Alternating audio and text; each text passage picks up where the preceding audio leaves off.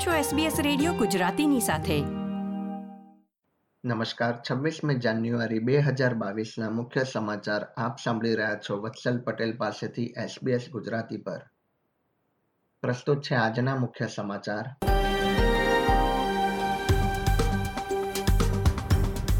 દેશમાં ઓસ્ટ્રેલિયા ડેના રોજ સોળ હજારથી વધુ લોકોએ ઓસ્ટ્રેલિયાની નાગરિકતા સ્વીકારી. ન્યૂ સાઉથ વેલ્સ ક્વિન્સલેન્ડ તથા તાસ્મેનિયામાં કોવિડના કારણે હોસ્પિટલમાં દાખલ દર્દીઓની સંખ્યામાં ઘટાડો. અને વડાપ્રધાન સ્કોટ મોરિસન, વિરોધ પક્ષના નેતા એન્થની એલ્બાનીઝીએ ભારતના પ્રજાસત્તાક દિન નિમિત્તે સમુદાયને શુભેચ્છા પાઠવી.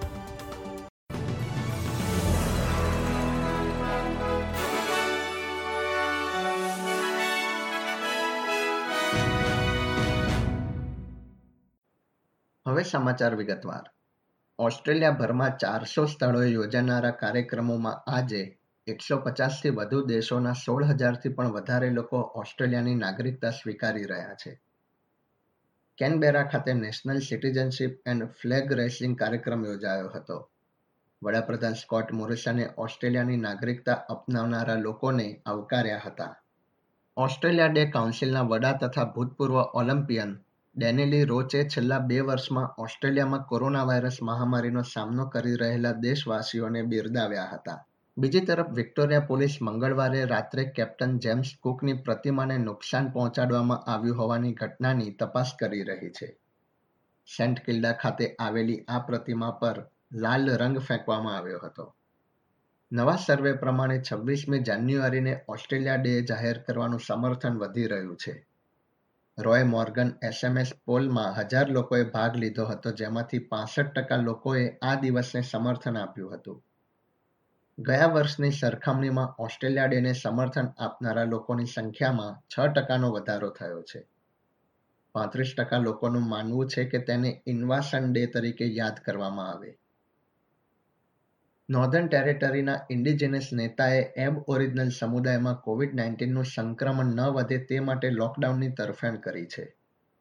સેન્ટ્રલ લેન્ડ કાઉન્સિલના ચીફ એક્ઝિક્યુટિવ લેસ ટર્નરે એક નિવેદનમાં જણાવ્યું હતું કે વાયરસ ખૂબ જ ઝડપથી ફેલાઈ રહ્યો છે અને તેને અટકાવવા માટે લોકડાઉન જરૂરી છે. તેમણે પોલીસ તથા ઓસ્ટ્રેલિયન ડિફેન્સ ફોર્સના અધિકારીઓને લોકોનું હલનચલન ઓછું થાય તથા આરોગ્ય કર્મચારીઓની વધુ મદદ મળી રહે તે માટે માંગ કરી છે. નોર્ધન ટેરેટરીમાં કોવિડ નાઇન્ટીનના નવા પાંચસો સત્તર કેસ નોંધાયા હતા.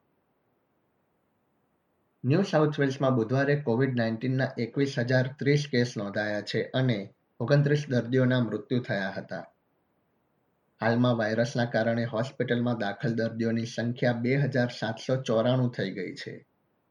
એકસો પંચોતેર દર્દીઓ આઈસીયુમાં સારવાર લઈ રહ્યા છે. ન્યૂ સાઉથ વેલ્સમાં કોવિડ નાઇન્ટીન મહામારીની શરૂઆતથી અત્યાર સુધીમાં એક મિલિયન કેસ નોંધાયા છે. બીજી તરફ વિક્ટોરિયામાં બુધવારે તેર હજાર પાંચસો સાત નવા કોવિડ ચેપ નોંધાયા હતા, જ્યારે પાંત્રીસ લોકોએ વાયરસના કારણે જીવ ગુમાવ્યા હતા. દેશના ચાર રાજ્યો New South Wales Victoria Queensland તથા ટાસ્મેનિયામાં ઇન્ટેન્સિવ કેરમાં સારવાર લઈ રહેલા દર્દીઓની સંખ્યા ઘટી રહી છે. બીજી તરફ ક્વિન્સલેન્ડમાં બુધવારે તેર હજાર પાંચસો એકાવન નવા ચેપ નોંધાયા હતા, જ્યારે નવ લોકોએ વાયરસના કારણે જીવ ગુમાવ્યા હતા.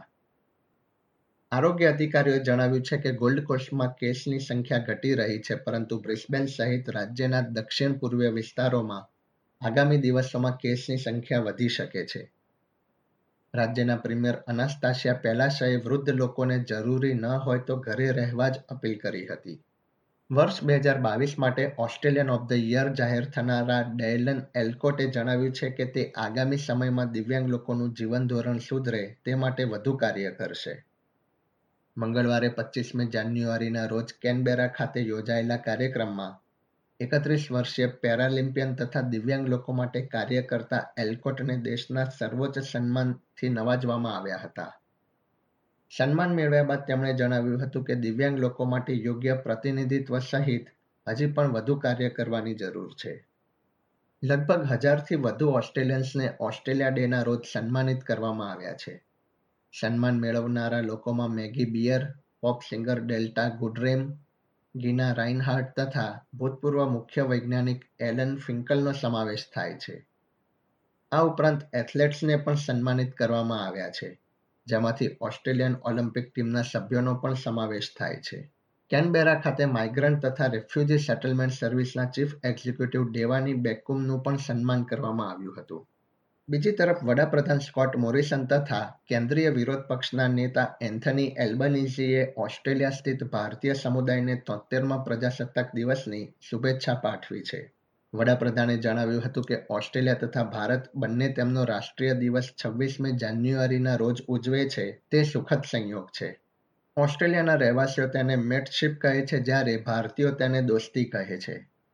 વિરોધ પક્ષના નેતા એન્થની એલ્બનીઝીએ ઓસ્ટ્રેલિયા સ્થિત ભારતીય સમુદાયનો દેશના વિકાસમાં યોગદાન આપવા બદલ આભાર વ્યક્ત કર્યો હતો અને ભારતના પ્રજાસત્તાક દિવસની શુભકામના પાઠવી હતી.